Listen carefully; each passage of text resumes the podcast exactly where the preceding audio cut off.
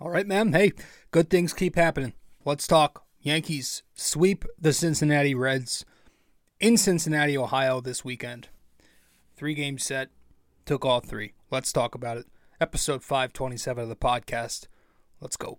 Welcome to BD4, an RJ Carbone podcast. BD4, where there is no better way to get your Yankees and Knicks analysis. We also do MMA. Yanks every series, Knicks every game, MMA on occasion. BD4 is a five star show on Apple Podcasts, also available in video format on YouTube and Spotify. So thanks for stopping by, and we hope you enjoy the show. Champion of the world, turning, looking, see ya! Anthony for three. Bang! That one goes down, and the game is tied. Time! penetrates, creates, and showing some dexterity as well with the left hand. Yankees win. All right, let's do it. Episode 5 tw- uh 527? Damn, we are getting far. Just realized that. Episode 527 of the podcast. I'm your host, RJ, and we're talking about this Yankees series. Um before we do talk a little Yankees, I woke up this morning and man, it's kind of sad. It's kind of bittersweet. I, I saw that um Carmelo Anthony is retiring, which is is is. I mean, he's been out of the game for a couple years now, but it's official. And you know, we were just talking about Carmelo during one of our playoff episodes. How like I kind of wish the Knicks brought him back next year in that Udonis Haslem role. Um, maybe play him a little bit off the bench, like I, I don't know, but he's gone now and it's it's sad, man, because he's the reason I'm a Knicks fan. Um, I've said this, I, I've said this piece a number of times on the show before, but I'll try to be as quick as I can. Melo's the reason I'm a Knicks fan. Um, it's kind of, I guess, for lack of a better word, ironic that Jeremy Lin was what attracted me to the Knicks, and Carmelo was got was what got me to stay. Um, because my family and I, this was February 2012. We were on vacation in New York uh, at some ski resort. We went snow tubing, and this was this was during smack in the middle of Linsanity. Um, one of the nights we were in a bar at a restaurant, and um, like they had the Knick game on, and Lin was just going off. I want to say it was against the Lakers or something. And I'm like, wow, this is pretty cool stuff. So when we got back to our rooms later that night, I I, st- I continued to watch the game. I kept watching the game, and you know from there towards you know through the the rest of the NBA season in 2012, I kind of you know I was off and on, didn't really pay too much attention, but it had my attention. Like the New York Knicks were a thing; they were cool. Um, but the very next season, I, I I bought in, and I was like, you know what, I'm gonna stick with it this time and I'm going to try to watch every game. And I watched ever since the 2012 2013 season, I've watched basically every single Knicks game I could. Um, and it was because Carmelo, because 2012 13, that was the season where Carmelo really started to take off with the Knicks and bring them to. That was the 54 win year where they went to the Eastern Conference Finals against the uh, Indiana Pacers, or the semifinals. I don't remember, but second round. Um, yeah, and that was it. Melo was the reason I became a Knicks fan and stayed. I I bought his sneakers that December in 2012. I bought I you know I got a Carmelo Anthony Christmas jersey for Christmas. Um I I bought his sneakers the very next winter. Like I was full on board with Carmelo. I was a huge fan of him. I was, you know, defending him in comment sections on the internet back then. Like I was hardcore Carmelo, man. And so number seven, man, I'm gonna miss him. Uh, he was the he was the best. He, and he, one of the things you have to respect about Carmelo is throughout all the garbage, all the shit, terrible teams, he had his down moments for sure. He was there every single night speaking to the media. He never made it a thing between him and the fan base. Randall, he never really blamed anybody but himself when things went awry. And that's what you got to respect about Carmelo. He never skipped media conferences, Randall. Um, never did any of that garbage. Carmelo Anthony was there every night. And so, you know what, for me, it's probably a very controversial topic because people hate the guy for some reason. But I would not hate if the Knicks eventually someday retired number seven and put that up into the rafters because he meant a lot for the city. He's one of the you know, regardless, we act like Carmelo not winning a ring is so terrible, but this is the New York Knicks we're talking about. This franchise hasn't seen much success, and at the end of the day, Carmelo Anthony was one of the best Knicks of all time. So that's going to be that. So thank you, Carmelo, for for bringing me into this universe and being uh, such a big Knicks fan that I am. That's that's because of you. So gonna miss number seven. Let's talk Yankees. When we return from break, stay with us.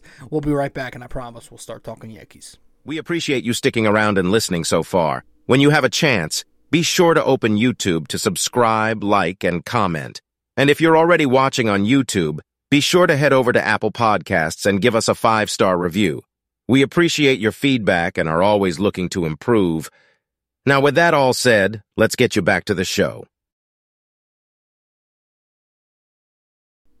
All right. So, welcome back to the show. I'm your host, RJ Carbone. The Yankees this weekend, again, they swept the Cincinnati Reds. Uh, they took three of four in Toronto and all three in Cincy to make it six out of seven this past week. And the first legitimate win streak of the season with four in a row. Two isn't a win streak to me. Three, I don't really count that either. But a legitimate win streak for the Yankees. Four now. It's up to four, which is their first time all year that they've strung together four straight. So good to see that. The Yankees this month have been playing great baseball. They're playing over 700 ball in the month of May. Um, and if you exclude that first loss in the first game of the month on May 1st, they're 14 and 5 in their last 19 games. So right around when they lost to that Texas Rangers team 15 to 2. Everything seemed to be at a low point. You know, shit was in shambles. Um, not too long after that, I think that was right before May. Maybe a game or two later, that's when the Yankees started to pick it up. They've picked it up ever since then. That really kind of woke them up. Um, so the Yankees swept the the Reds. They had to, and they did the job. You know, because um, the Reds are a terrible team. Uh, they're not Oakland, but they're not anything more than bad. And each day the Yankees win, I slowly, slowly get more confident in this team being top notch contenders again.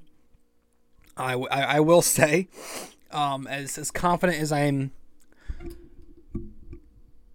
as confident as I am in the Yankees at the moment, at no point this season do I see myself making the same mistake I made last year of buying in like I did late June with the Yankees last season once Hicks hit that walk off against the Houston Astros.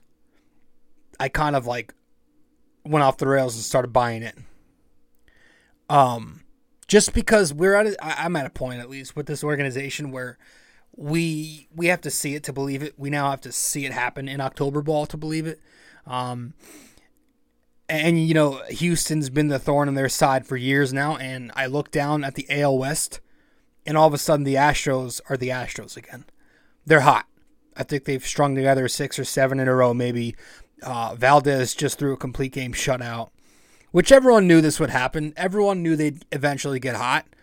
That was never going to last. Them playing under 500 ball, um, so they're back, and the Yankees are back at the same time. And, and I'm wondering when those two teams meet, but yeah, things are in a much better state right now, and the Yankees just have to keep winning. So we'll talk about this series right now.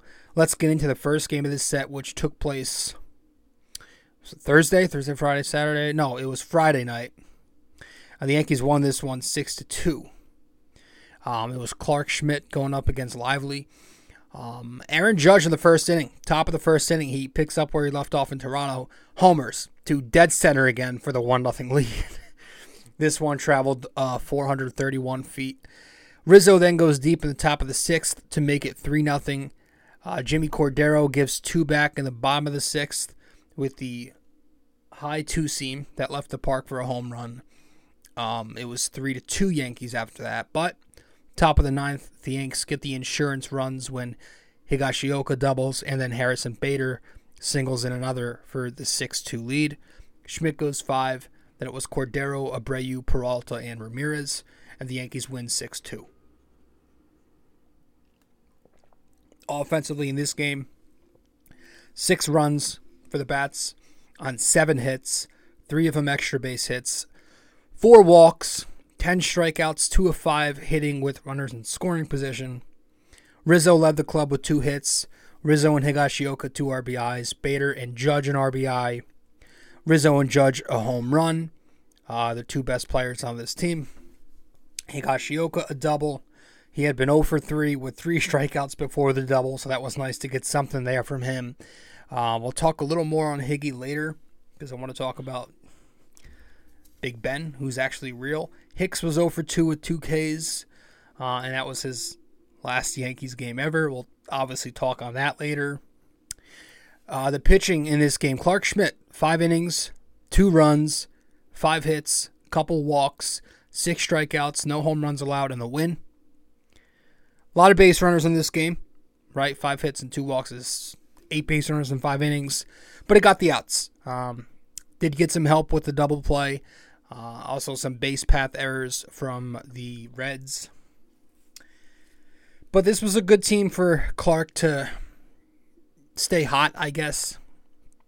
With you know the Reds feature a lot of right-handed hitters, so that helped him out. Um, and you know two of Clarke Schmidt's outings this year have been against Oakland. Two of his best outings have been against Oakland and Cincinnati, so keep that in mind. Uh, he was checked earlier in the game for for sticky substances, of course. Um, it's once a series, this shit's gonna happen, and you know he had to go. He had to go wash up. Um, he didn't get thrown out, but it's kind of crazy. This keeps happening. I'm kind of like I, I don't know, just comply. Like I get there's a weird gray area where like it's up to the certain ump, but just stop putting shit in your hand. All you got to do is stop putting shit in your hand when you leave the dugout. Only put shit on your hand. Only use the rosin that's on the mound. Use the rosin out there. It's simple. Comply. I'm sorry. That's all you got to do, and you'll be okay. Like, you're not following the rule. Like, this whole let the kids play shit, it's not going to change anything if you try to be this rebellious guy like, figure. And these Yankees pitchers keep doing the same shit. They're putting shit on their hand. The rosin in the dugout. Obviously, that's not a thing. Learn from it. It's the third time. I'm sorry. It's just not going to work. And people are bitching about like you tell me. Do you really think bitching about it and not following the rules is going to change it? It's not worth the headache. It's not not just for your ego. Like I'm sorry. It's really it's not that difficult. You my hands are clean right now. If I'm pitching later today in a baseball game, I'm not going to use anything but the rosin that's on the mound. That's all you have to know. That's all you got to do. But it was a good outing for Clarke. It was so so. It was fine. You know, he got it done, and he has been better lately. Uh, the bullpen in this game, Cordero got the sixth inning, allowed a hit, a walk, two strikeouts, no runs in it, um, got the hold. Uh, Abreu got the seventh, no hits, one walk, one strikeout, no runs, and a hold. Peralta the eighth, no hits, no walks, two strikeouts, no runs, and a hold. And then Nick Ramirez, the ninth inning, no hits, a walk, no strikeouts, no runs, uh, and that was it. The Yankees took the first game of the series six to two. Let's get to the second game right now.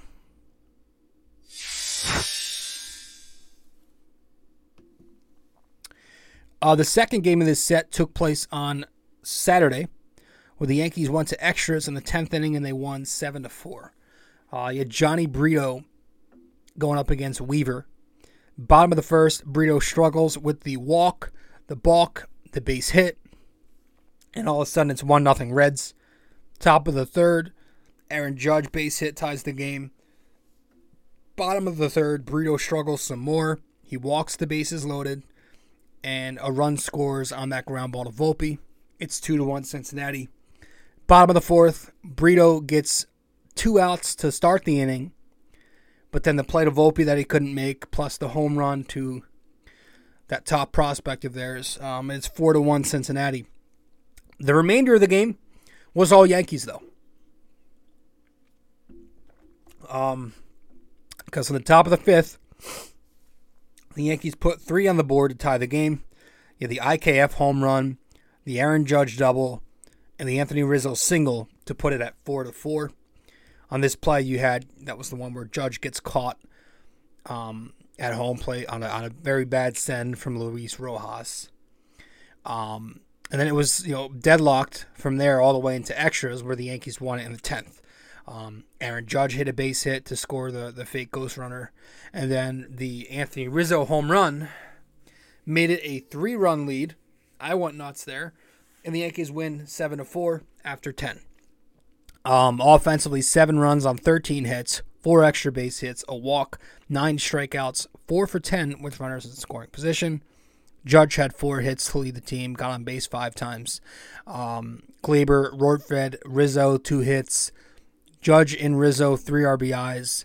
IKF and RBI. Rizzo and IKF, a home run. Rortvedt, two hits, a double. What a debut for him. He went opposite field for the first at bat, just missed a home run, uh, singled later. We'll talk more on him in a bit. Um, on the other side, the arms for the Yankees, Johnny Brito in his last Yankees game, um, at least for now, four innings, four runs, four hits, four walks, six strikeouts. Um, you know, every breaking ball he threw in this game felt like it was wide outside the zone. Even the couple in the zone were hangers upstairs. It just had no bite to it. Uh, he was primarily sinker again, but even the sinker was a little inconsistent with its location.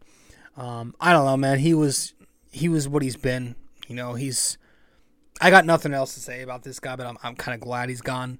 I'm sorry he's not ready. Um, he was just forced to be the emergency spot starter, uh, but he wasn't it. He wasn't it. Between the, the, the sub five inning starts all the time, being a two pitch pitcher, fastball changeup mainly, with nothing really else to show for it, uh, just having no rhythm out there a lot. I'm just kind of thankful he's gone and that's over with. Um, that we have a real starter there now. Uh, the bullpen, Marinaccio got the fifth and sixth. He looked he looked good again. He looks a lot better lately. Uh, Michael King, the seventh and eighth. Same thing with him. He's looked much better lately, looking great. Holmes got the ninth. He's also been better lately. Um, Weber, the tenth. He, he's the guy who's been pitching some big innings for the Yankees for the Yankees lately. Um, you know, no runs on one hit and eight strikeouts for the bullpen overall. Uh, and we'll get to game three. The Yankees took game three yesterday in the 11:30 in the morning game, um, four to one. It was Severino versus Hunter Greene. Uh, Hunter Greene is is interesting, man. Two flamethrowers going toe to toe, and it really didn't disappoint. It was a good pitcher's duel for um, most of the game. Bottom of the first, you get the walk, and then the double once it was reviewed. Uh, you know, popped out of Jake Bauers' glove in right field in fair territory. The runner scored. Boone comes out the dugout. He gets tossed because I guess he thought it was a dead ball before the runner scored. Nonetheless, after all that, it's one nothing Cincy. Um, top five, you get Bader with the huge go-ahead home run to left field. Two to one, the Yankees take the lead. Sevy ends up going two outs into the fourth before being, or into the fifth before being pulled on the base hit. Top of the sixth, Gleyber then goes deep to the opposite field. That gives the Yankees a little bit of breathing room, three to one. Top of the seventh, you get the Volpe insurance double to put them up four to one.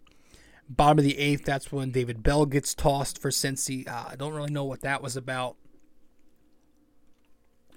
Uh, but for the Yankees, it was after Sevy, it was Abreu, Cordero, Peralta, and Holmes in the bullpen. Got a little bit annoying in the ninth, but you know Holmes got the job done, and so the Yankees win four to one. Four runs on six hits for the offense, four extra base hits, uh, three walks, eleven strikeouts, one of three with runners in scoring position. Gleyber, Rizzo, Calhoun, Bader, Volpe, and Greg Allen with one hit each. Uh, Bader and Gleyber a home run. Greg Allen with a triple. Volpe a double and an RBI. Calhoun was on base twice with a walk and a single. Um, IKF and Bauers also walked. Hunter Greene is pretty filthy. The fastball's tough to hit. It's at 103 sometimes. I mean, he was throwing 99, 100 consistently. He's got a solid slider to complement it when it's on. Um, the thing with him is he seems to be more of a thrower and not a pitcher. That can be the case with a lot of guys who throw heat. Um, I, I feel like eventually Hunter Greene will become a closer, but we'll see. In, in this one, he ends up having a solid game, though. Seven innings, four runs, 10 strikeouts. Uh, but the Yankees finally got to him with that Harrison Bader bomb in the fifth inning, and they ended up putting a four spot on him. Um, Aaron Boone, in this game, I had no legitimate qualms, uh, but it did annoy me seeing the lineup in the morning. Judge had been hot. Um, it is the Reds. It's just the mentality that I hate more than anything. Like the idea that we had the next day off. Boone sees it as an opportunity to double down on rest and send him back to back. You know, uh, it annoyed me. Uh, ben Rortvedt also sat after debuting with two hits. Hopefully, it was just because Severino returned and you wanted Sevy thrown to somebody he's thrown to before in his first game of the season. Um, also, I guess not on him. It's not on Boone as much because he wasn't there. Uh, but there was a, a, precedent for Sevy to stop at 75 pitches. Um, so he was only allowed to go four and two thirds after that base hit. Uh, but it would have been nice to let him go the full five and have a chance to earn the win and get the five complete innings under his belt. Four innings is always just going to be an ugly look for me. It's never nice to see four innings and change or four innings next to your name. Um, and you could tell Sevy, Sevy was pissed off too. I mean, this guy, this guy hates this this organization sometimes. Um, and then for some reason in the ninth inning, here we go again, slowly trying to be sneaky and creep Clay Holmes back into that closer role. The Yankees aren't slick. Like Boone's not slick. This guy does this shit all the time with Clay Holmes. Eventually, he tries to creep him back in there. And what happens each time? I mean, this was no easy ninth inning for the Yankees. It got a little uncomfortable for a second because Clay Holmes kept putting traffic on the bases. Just keep him in his seventh, eighth inning role. It was working. Every time he's like, it's like, oh, they're not going to notice. It's a three-run game. It's it's you know as as low stress of a save situation as it can be. No, man, what are you doing? It's like that Beetlejuice meme that's been going around the internet.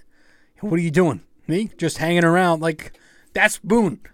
He's trying to get away with it. Like, oh, it's frustrating. But but aside from those couple, you know, things, there's no legitimate qualms this series. Just minor, you know, annoyances and pet peeves. But um, we'll talk about the series. We'll, we'll hand out our you know, tip of the caps and we'll do that as soon as we as soon as we return from break. Episode 527 of the podcast. The Yankees stay hot in Cincy this weekend, and we'll talk more about it when we return. Stay with us. Be right back.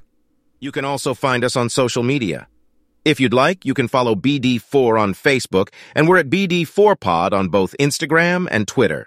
We appreciate you helping us grow more and more every day. Let's get back to it. All right. So, welcome back to the show. Hope you're enjoying this episode, episode 527 of the podcast. Uh, the Yankees taking all three from Cincy this weekend in a sweep. And I'm, uh, let's start by handing out our tip of the caps. I'm going to give Luis Severino a tip of the cap this series because I thought he was the best starting pitcher out there. So we'll start with Luis Sevy.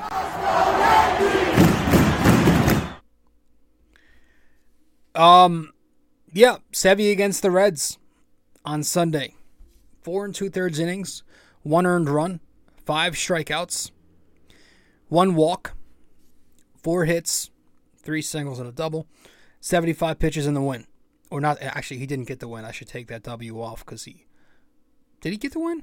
I don't know if he qualified. I don't think you can qualify for the win after four and two thirds, but that's a mistake there on the page. But regardless, um, did, let me look this up. I don't think you can get the win if you don't pitch five, right? Yeah, we just said that. Um, so that's that's you know if you're watching the video format, that graphic is obviously wrong. But yeah, Al- Albert Abreu, Albert Abreu got the win. But Sevy looked good. You know the velocity was down to 95 early on. It wasn't hot right away, but as the game progressed, he started uh, dialing it up, and he was hitting 96 to 99 pretty consistently. Um, so his fastball looked greater and greater as he got more comfortable and you know warmed up. Uh, his changeup looked pretty filthy too. Later in the game, especially, there was a lot of movement on it. It was like a very two seamer esque. Um, batters were 0 for 3 in the changeup. Um, you know, control was another part of his game that got better as as he progressed. Uh, the first the first four pitches he threw to Jonathan India to start the game were out the zone, but then he finished his day with just one walk and seventy two percent strikes. Um, yeah, he was missing some bats, and he also generated a ton of soft contact in this game. There were no truly legitimate hard hit balls. The hardest hit off of Severino yesterday was 93 point something off the bat. Um, I'm just happy to have him back in the rotation, man. It feels good to have names in that staff again. You know, if I had to watch Brito one more time, I was probably going to lose my mind. Um, but just please, Severino, stay healthy. Because if he doesn't, then we're back to the same BS. We're waiting on Rodon, who may not fucking pitch a single pitch this year. I really don't. Uh, let's be honest here. This shit with throwing off 90 feet, throwing 120 feet flat ground, it's not doing anything for me. I need to see this guy pitching games. Um, at least a rehab assignment's got to be soon. It, it's getting to a point where I, I, I won't believe it till I see it. Um, you know, so he's got to stay healthy. I don't want to have to deal with Schmidt and Brito again, back to back. Uh, there's just there's question there still with Nestor. We got to see what he does this week, but if Severino's healthy, you got yourself a guy who can pitch like a top flight starter on any given day. You know, on average, he's probably a good, solid number two, number three. That that's a huge win for this team. Um, so it was a good start. You know, he got through it healthy, but you know, next time it won't be the Reds. I think his next outing, it's going to be against the tough hitting San Diego Padres lineup. I know they're struggling, but that's a good test for him right there. That there's a lot of big names there. Um, but Severino gets the tip of the cap at his very first start of the year, so that's a good sign. And I'm also going to hand out a cap tip to Albert Abreu, who I thought was very sharp this this series. Albert Abreu is a guy we give a lot of shit to. Um, but I, he, I mean, something has gotten into him lately where he he's looking like Pedro. Like he, he has been pitching exceptionally well. Um, it's good to see. I don't take much from it, at least not yet. But he's throwing hard. His stuff's breaking. It's moving. He was good. Two to third innings of the series, no runs, two Ks, a walk, 38 pitches. He got a hold and the win in the final game of the set. He looked great. so we'll see where that goes. Um, and then I'm going to go to Aaron Judge, who gets the tip of the cap this series among the position players. Aaron Judge is he's on one right now. He had five hits and eight at bats this series. Didn't even play the third game, and he still gets it. Batted 625, a double, four homers and uh, four RBIs and a homer, two walks on the year. his numbers are nuts. Again, um, his home run binges are just so fun to watch. Like Judge, after the first game of the series, he had seven home runs in seven games. Hitting seven in one month is considered a lot. That would put you on pace for 42 in, an entire season. Aaron Judge had seven home runs in seven days. That's hilarious to me. And all of a sudden, with this hot streak, since he's come back from the DL, honestly, Judge is on a crazy pace again where he's at least in the conversation for AL MVP right now. That that stint on the disabled list probably hurt him because, you know, had he not missed 10 or 10 games or whatever he's missed, he'd probably be on pace for like 55 homers again. But he's definitely at this rate getting 45. That wouldn't be crazy. Uh, I know Shohei Ohtani is doing his thing on both sides once again, um, and he's probably going to get it Um, as long as both of these guys continue these paces, but it's you know we're witnessing something incredible. We really are witnessing incredible baseball in Judge, regardless. Right now, it's it's going to be one of the best primes you'll see. I'm a big critic of Judge in, in the postseason. I get that, and as a just as a baseball fan though, like you're gonna look back at this in ten years and be like, man, remember Aaron Judge in his prime? He was a home run every single time up. You know, so we're witnessing that live right now. Maybe some some of us don't even notice it, but he's been great. Um, just got to do it in the playoffs. But the bats for the Yankees continue to stay hot, and um, that's a plus, man. This this offense is back. We're scoring runs consistently again. The Yankees are top ten in offense right now, tenth in runs. They're top five in home runs. Uh, the OPS is creeping closer to the top ten. Also, I expect that to be there soon. Um, on this winning stretch they're on in May, where they've won 14 of 19, they're also averaging just about six runs per game. Uh, so the home run ball is back. That's how they score their runs. We know this. Um, Judge is raking. Torres continues to hit. Bader has stayed afloat, and obviously another clutch home run yesterday. That's what he does.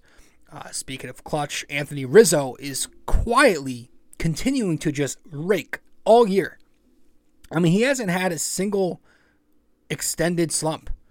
He also hasn't had that one hot stretch, which is probably why he's been underrated, but he's just been always good. He's been good, good, good every single week. That gives him these pretty damn, pretty damn good all star caliber numbers at first base right now, hitting 302 with a 907 OPS, 11 home runs, 28 RBIs, 44 games. He's playing great first base defense. He's been awesome. He's been absolutely awesome such a staple to this lineup, and again, so underrated in baseball around the game right now. Thanks to Judge, but like, I don't know. Rizzo doesn't get talked about. He's been phenomenal, and he's playing every night. The back, knock on wood, hasn't been an issue so far. Uh, there are some cold bats. You know, Oswaldo, his days could be numbered. Does he keep struggling? as bad as he's been struggling. The kid isn't hitting. He can't hit. I don't know anymore. I don't know that he's an everyday player. It's not working for him though. Uh, DJ LeMahieu has been pretty bad lately. Um, I don't know, man. The, the, defense has obviously been impeccable. He's been incredible at third base. Um, but the bat has slowed down once again. All of a sudden, he's striking out at a very alarming rate this year which I, I mentioned that earlier, but I thought that would eventually come back down. It still hasn't. He's on pace to have, I don't know, 60, 70 more than he usually does. Um, he's batting 167 in his, in his last 10 games. You know, I, I just, I don't know what's going on with him. I need DJ to at least be adequate, man. Give me 270. That's all I ask at this point. It's funny how my ask keeps going lower and lower every single month. it's like, give me you know, it used to be just hit me 300, get me 290, get me 280, just get me 270. I don't want to go much lower than that. Be a 270 hitter again. That's fine with me. One second here. Um, hold on one sec. I'm trying to figure this out. Uh, I just lost place in my notes. Oh, Anthony Volpe. Okay, Anthony Volpe is also continuing to struggle. I, he, he is flat out struggling at the plate. Listen, man, I, I got to stay true to my word, right? I'd be hypocritical to not. Um, I said at the top of the season, give the give this kid until I think I said mid to late May. Here we are. It's May 22nd as I record this show. Anthony Volpe is batting 212 with a 686 OPS. At the plate, he, he I mean he's been bad all year with a couple of lukewarm streaks sprinkled in. I think that's probably the best way I can describe his offense so far. Uh, every time you think Volpe's going to get hot and finally start to string together a hot streak, he kind of cools off pretty tremendously. Like it's like in Oakland, he had the Grand Slam. It carried into a good Rays series. But then since then, he's fell off a cliff again. 174 average, 10 strikeouts, just two walks in seven games since. I don't know. At some point, we got to see the numbers start matching the hype and even the eye test because it doesn't always feel like he's been this bad. But yeah, I mean, it's basically the base running right now and, and the shortstop defense that's keeping him here. Or that's keeping Yankees fans from going wild. You know, I'll give him this. You know, uh, first of all, he's been so so at shortstop. I don't even think he's been that great, but he's had more. I'll, I'll give him that. I'll, I'll give him the fact that he's had a lot more power than I expected so far. Um, and, and again, the stolen bases, we all know about that by now. He's 13 for 13. That's exceptional stuff. But aside from the you know the great speed, the you know great base running, the defense, the power has been pretty good. I'll give him that. Like five doubles, two triples, seven home runs, and 19 RBIs. That's not horrible. It's not terrible for a guy who hasn't hit consistently. But that's the next part we need soon. It's the consistency of the bat that just is not there right now. And I, I hope, I really hope at some point soon we start seeing that. You know, Todd Frazier on Peacock yesterday was talking about his timing, how he's been pulling off on the slider. Uh, and of course, he still struggles with the high heat. Yesterday, we saw him uh, pick up a backwards K on the high heat. Um, but it's got to come, man. It's getting to a point where we got to start seeing more. You know, at worst, this kid needs to at least be getting on base. I think the on base percentage right now is, I want to say 298, which is, that's rough. That's a brutal number. Um, get that over 300. But I don't know. You know, if Peraza keeps raking in AAA, if Torres keeps playing somewhat good baseball, you never know with Volpe, man. I don't think they demote him. I, I don't think the Yankees, they're not an organization to do that. They probably shouldn't either. But again, what happens if we get to June, which is three series away now, and he's still batting Mendoza, and he's looking lost in these at bats. He's still striking out on the high heat. I wouldn't blame them if they strayed away from their norm and they did something about it. I don't know. Like if it becomes a problem for the offense, I mean, you got to do something. Right now, it's not, and I'm not complaining. I'm just making an observation. Let's let's get that out the way. I'm not complaining about Volpe.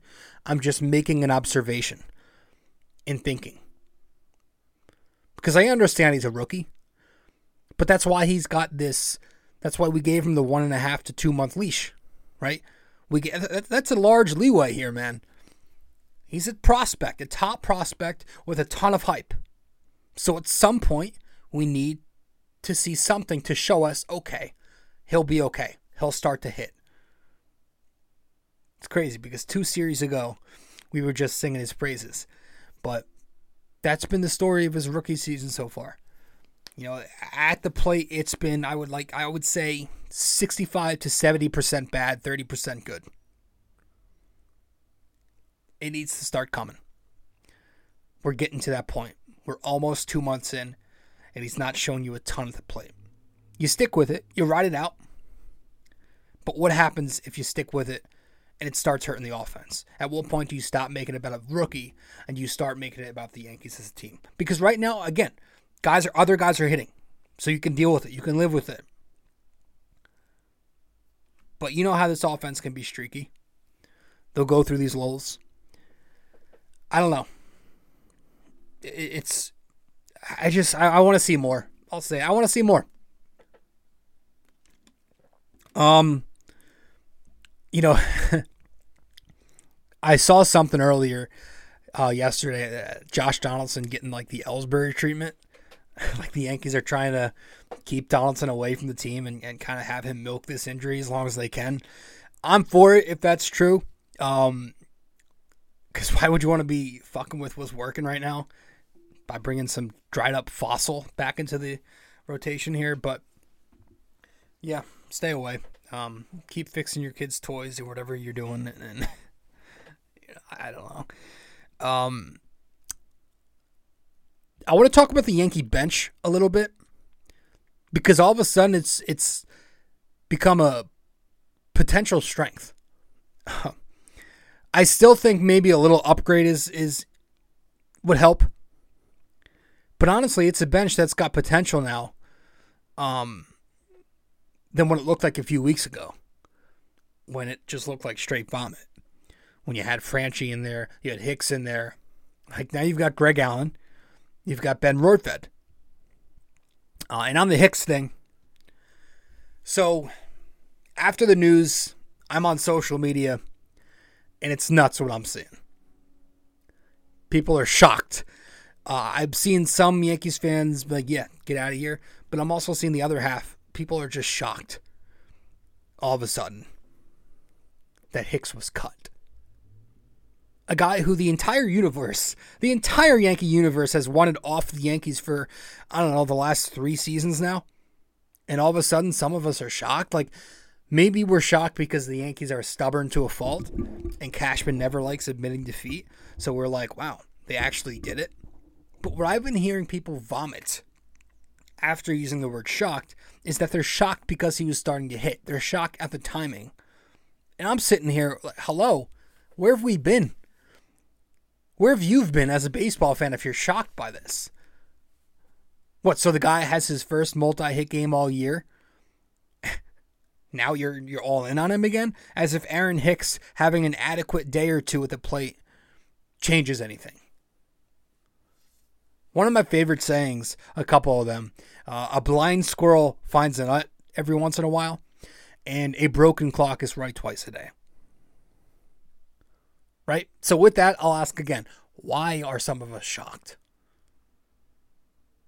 Do we really need to you know do we really need an explanation of how law of averages work? Do we need to play science here and discuss what regression to the mean means? That's how shit works, people. When you're batting 130, no shit you're going to run into a lukewarm streak eventually. Because that's how shit works. That's how life works. You know, nothing is ever rock bottom all the time forever. It's just natural market correction that's going to take course eventually. Rock bottom is rock bottom. You can't go beneath that. So no shit, he was going to have some kind of hot streak. But I'm glad he's finally gone. Uh, I thought it never happened after he stuck around following the, the Harrison Bader deal last year. I thought that was it. And then after that never happened, I thought, oh, wow, he's going to be here for life. But hey, I, I give Aaron Hicks this. Um, the guy was the occasional Houston Astros killer right? Obviously, the three-one walk off, the three-run walk-off home run last year uh, in that late June series. He had the home run against Verlander a few years back in the postseason. Yeah, he was a part of that beloved 2017 squad. So I give him all that. But yeah, thanks for mainly nothing and goodbye and best of luck to you in the future. And I hope that Cashman learned his lesson. Um, but yeah, this bench is looking good now. You know, it's looking much more upgraded. You replace two dead weights with two guys who could potentially give you something, and Greg Allen and Rortvedt over having guys like Cordero and um, Hicks. It's been replaced. Hicks has been replaced with Greg Allen, who I like, and I've liked him. I liked him a lot back in what was it 2019. He played well then. this is a guy who has some crazy speed excuse me. Uh, he can switch hit. Um, doesn't have a big bat, but he, he you know he has enough of a glove to play major league outfield. And O'Neill brought up a good point this series about Greg Allen, saying he's motivated. He's the anti Hicks in that sense. You know, Hicks was mentally checked out. We all knew that. You saw that in his at bats. You saw it in the outfield, the body language. He was done. He was out of the New York. He was out of New York before he was even out of New York. This dude Allen is motivated. He wants to play. He's been with the club before. He's re- reuniting with certain guys. I mean, he's got a chance to play a role on the New York Yankees again. And you better bet this kid wants to play well.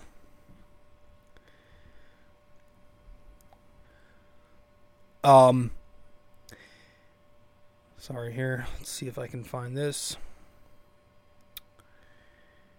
Um, Ben Rortvedt. I kind of want to talk about Ben Rortvedt.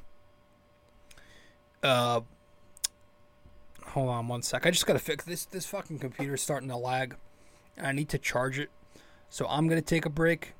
Obviously, for you, it's just gonna be one long take, but I gotta start charging this, and then we'll start talking about uh.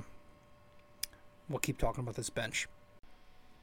All right, so I actually want to bring up, um, well, so when everybody gets healthy, it's gonna be fun. Not fun. It's gonna be interesting to see who stays and who goes in that outfield. To me, there's no way you can keep Calhoun or Bauers over Greg Allen. Um, Bauers, I'm sorry. I was trying to buy the hype at the beginning. You know, we talked about his swing, the lefty shit, the athleticism, the at bats. I don't. I, I can't do the guy. He's pretty dreadful. He's dreadful. He can't hit a fastball. The high heat is is an issue with him. He's a first baseman playing outfield, and we've seen the negative effects of that lately. Um, I don't want to see that guy stay over Greg Allen. Calhoun, I guess, has hit to some degree, but come on. I mean, ask, ask me who I'd rather have between the two. It's Greg Allen, a guy who's helped the team before. They've won with him, a, a guy who can help them as a pinch runner. That's why he's here. He's got speed. He had a triple yesterday, by the way. Um, so I'm hoping they make the right decision there. But yet, I wanted to talk about Big Ben. ben Rortvedt. Uh, I'm trademarking that name, by the way, Big Ben. Look at the dude. He's fucking jacked. Those forearms. Christ. But, yeah, eh, you know, I'm sure you've heard the whole, you know, is he fake? Is he AI shit? Um, listen, he's here. And I'm in on this kid a little bit, man. And I was when they got him, honestly. Um, he's pretty big. He's a lefty bat, and those are hard to find at catcher. I'm hoping that at Yankee Stadium, that could mean something. I like the swing. He's a contact bat. The scouting reports say that. Uh, he made decent contact in the minors.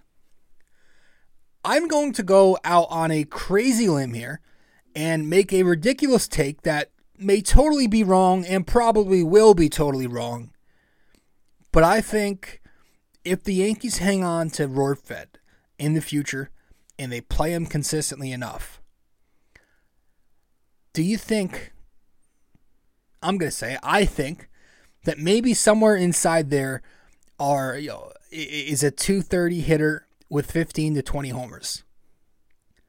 I don't know. I just I see a little bit of like a Kyle Schwarber light in him. Light, light, light, light. It's I can't explain it fully. It's it's it's like more of an eye test thing with me, but I feel like there's something there in that bat. And I know he's known as a defensive catcher. That's why they got him, by the way. He's a great defensive catcher. Framing, blocking, he moves well side to side. He's got a nice arm. He calls a quality game. Like that's been the note on him is that he can catch. He was a top prospect in the twin system because he could catch. But yeah, I mean, if you remember, this is the guy, this was the guy they got in the Josh Donaldson deal to start at catcher from them, for them. Um, it was, it was, you know, he was at least going to compete with Trevino to take that starting catcher role, and then Trevino ended up stealing that role. But could you imagine if he actually ends up being adequate, like I imagine, and he makes that Josh Donaldson IKF a deal worth it in the end? It would come full circle. Like you do all of that just to dump the catcher that's been killing you. The baggage comes along with it. Donaldson IKF that kills you, but in the end, you end up getting a great catcher out of it. like it would be nuts. Um, I mean, he's only 25 years old too. He's very young. I just I, I want to see him play more. I hope he plays tomorrow night. Because Kyle Higashioka has no options left. So when the roster gets healthier, it'll be interesting to see what they do. Uh, I don't know. I, I think, unfortunately, because Ben has options, they're probably going to send him down when Trevino gets healthy. But I would keep him, man. I'm tired of Higashioka. I am. He's boring. He does nothing for me. He's plain. I think you need new blood in there. new ex- some some excitement. Like we'll see. You know, I had him in my roster prediction coming into the season before he had the other injury, but I like Ben Rortvedt. I think there's 15, maybe 20 home runs in there somewhere. I do. Uh, again, it, it's pr- this is probably going to be one of my worst takes, but we'll see what happens. We'll, we'll come back and look at this. Um, maybe at the end of this year, at the end of next year, we'll see what happens. But yeah, uh, back on topic. The bench definitely looks a lot better now than it did just three weeks ago or so. Um, so you like that. Uh, it's got some versatility, some guys who have established roles now. Um, I want to talk about the pitching staff because, by the way, this is a staff that we, we all expected to fold. A lot of us expected to fold eventually with its injuries and its younger replacement players not getting it done it still has not folded. You know, like you keep checking back every week, at least I do, and I'm trying to see if the Yankees finally fell on pitching, if their ERA is is bad. No, I mean they, they have they they've had rough patches, like every team does, but their rotation, their bullpen, have also had moments like moments where they thrive, and, and they've been consistent all year. Like at the end of the day, it's about the entirety of the game, and you look up every night and you rarely see the Yankees giving up anything more than a four spot. It's impressive. The bullpen has been their saving grace. Injuries or not, new guys are getting it done every single night, and the usuals keep doing their thing. I think Tommy Kahnle comes back soon, though I'm not sure what he's given you. Um, but the rotation, again, Cole has been great. Nestor hopefully has found it. We'll find out this week. Schmidt has been better lately. Severino's back. That's massive and Domingo has held his own. And even with the suspension, I still sit here kind of unfazed, unconcerned because I know that the theme of this pitching staff, top to bottom, the last couple of years now, has been they just get it done. They find a way. And that's the only thing that matters at the end of the day. Yankee pitchers right now, sixth in ERA overall. The rotation's 14th, and uh, the rotation, uh, the bullpen is first. So again, I'll say it. I don't care how they limit runs, just limit runs. If it's 70% the bullpen carrying and then 30% the starters, cool. That's fine. Good. Get it done. Just at the end of the day, when I look up, I want to see the numbers 4, 3, 2, 1, 0 next to our opponent's name. And we have. So it's it's we're in May late May here. We're almost 50 games in, and the pitching still hasn't been a problem like a lot of people said it would end up being a problem, even with all the shit that's gone on. And obviously, a lot of people worry about the overusage of the bullpen. Listen, that shit's never been something I worry about. Um, I think it works itself out every time because we worry about this problem every year. And every year, that's not the thing that kills the Yankees in the postseason. It's never, ah, well, this guy was fatigued because he pitched too much in May. No, that's never the story. And it really never has been. So I think it's a lot of people just overreacting and going crazy because pro athletes have to work a little bit more. They'll be okay. Like, like as a Knicks fan, I told Knicks fans from the first month of the season to stop worrying about Tom Thibodeau playing his guys so heavily because it won't matter just because the rest of the league coddles their guys, it doesn't mean that that softy mentality, that philosophy is the correct one. Thibs tested the waters, and you know what? It worked. Playing Jalen Brunson 48 minutes in a game worked. He didn't gas out in the postseason. He was the MVP of the team. Both seasons. Randle didn't play shitty in the postseason because he gassed out. No, Randle played crappy because mentally he's never been a guy who performs on the big stage. So, to get back on track here, I'm not worried about the bullpen's usage because it always ends up being a non issue in October. The pitching has been great, and I expect the pitching to continue to be, at worst, solid. When we return from break, I want to talk a little bit about some guys who could help this team eventually down the line. Um, so we'll talk some Yankee farm system when we return. Stay with us. We'll be right back. If you have time in the day or maybe just prefer old-fashioned reading over listening, then you can always follow along and subscribe to BD4 Blog. by going to bd4blog.com. We're not on there as often, but when we do post, it's just as entertaining, opinionated, and passionate as we are on this podcast. Thank you so much. And let's keep on with the show.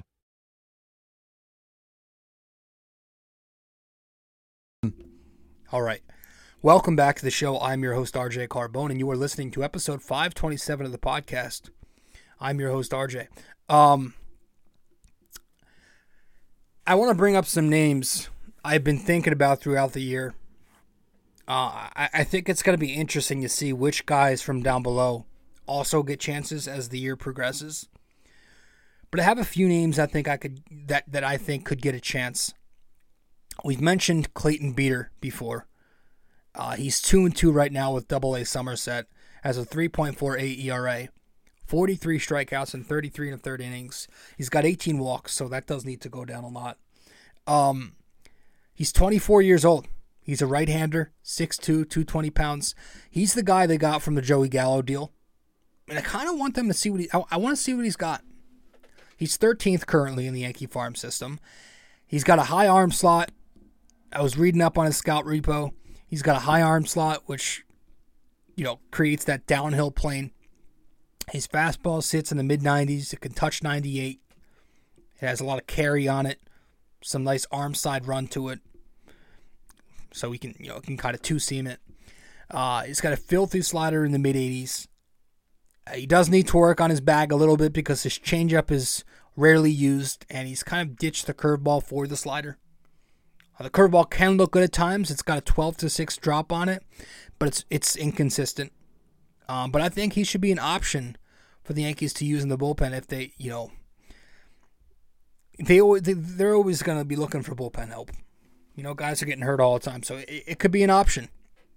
Um, I, I thought he would, you know, would have been a good option to use as a starter at this at the top of the season when you know you had all those injuries. But um, Will Warren, Will Warren's another good arm that could get a shot. He's a right-handed pitcher. Uh, he was drafted by the Yankees just last season.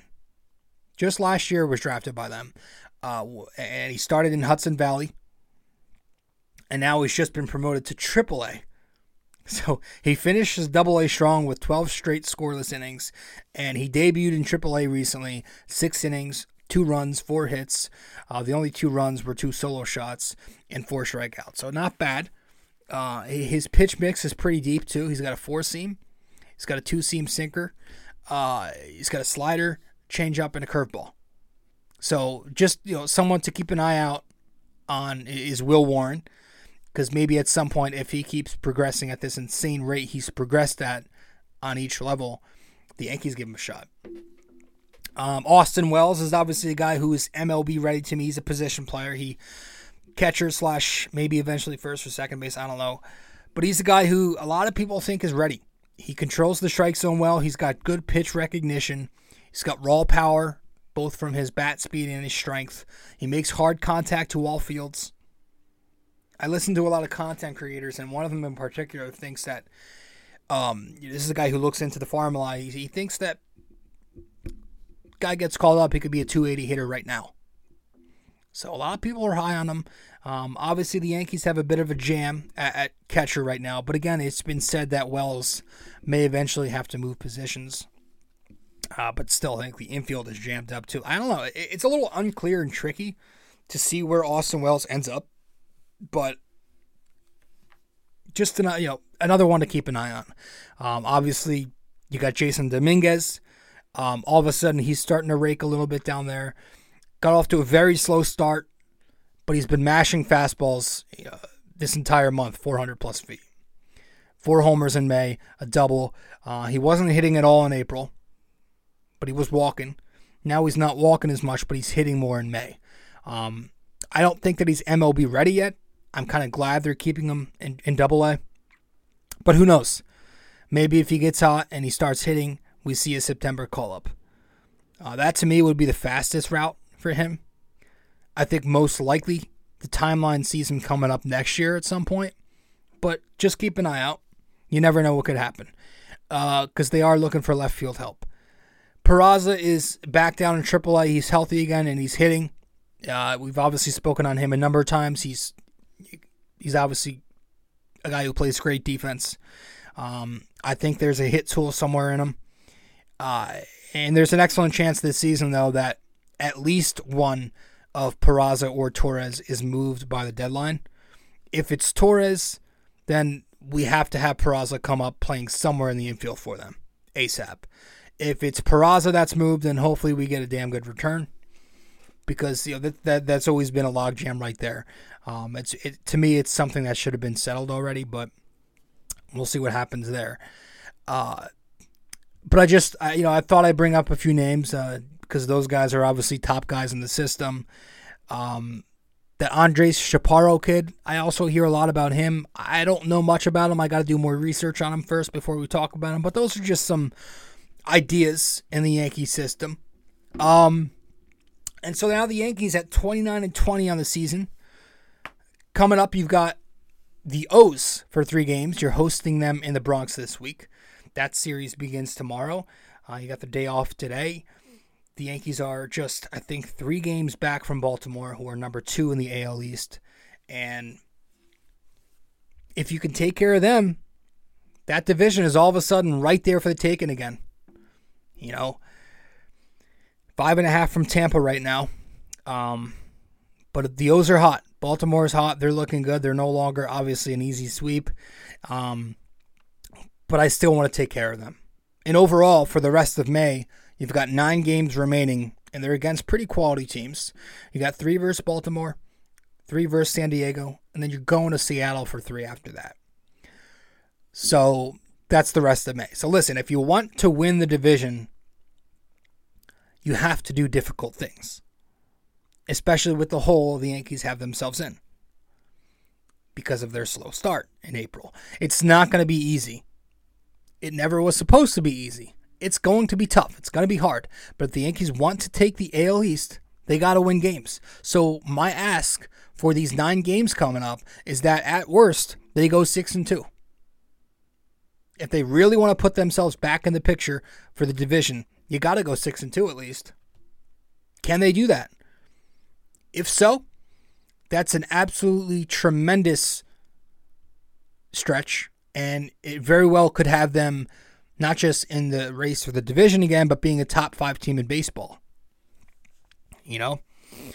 Uh, but anything less or, or much less, uh, we're right back where we were not too long ago in a hole with two months already down the drain. So I think six and two has to be the ask on these next nine games. Um, again, you got a homestand coming up, and then you're going you're going to Seattle to begin a West Coast trip. I think it's Seattle, and then starting next month, you got the Dodgers. Got to go there. So those 10 p.m. 10 p.m. games are gonna be a fucking blast. That's it. Let's head to our break, final break, and then we'll wrap this up with our question of the day. Stay with us. Be right back. Studio 69 Productions is a production company that allows content creators of all genres to market their podcast or whatever project they're working on. It's an online platform that will promote your content no problem. All you have to do is get in touch with film director and podcast producer Leo Rodriguez from Say No More Podcast, and you're good to go. You can find him on Instagram at Studio69NJ, Studio 69 Productions, where dreams are heard and born.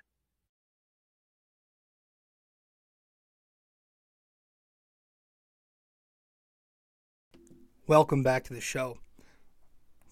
I'm your host, RJ Carbone. You are listening to episode 527 of the podcast. Let's wrap this up. Get to our get to our trivia question of the day. Man, I cannot speak. Let's finish this up.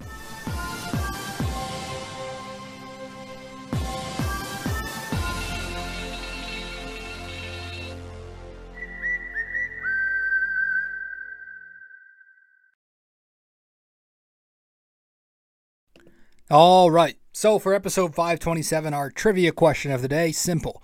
Who hit the first home run in the new Yankee Stadium? That's the, two, the 2009 stadium. Who hit the first home run in the new Yankee Stadium? All right, that's it. That's all we got. Hope you guys enjoyed the show. I'm your host, RJ Carbone. Thank you for stopping by, and I'll see you in 528. But as for episode 527, that'll do it. Thanks so much. See you around.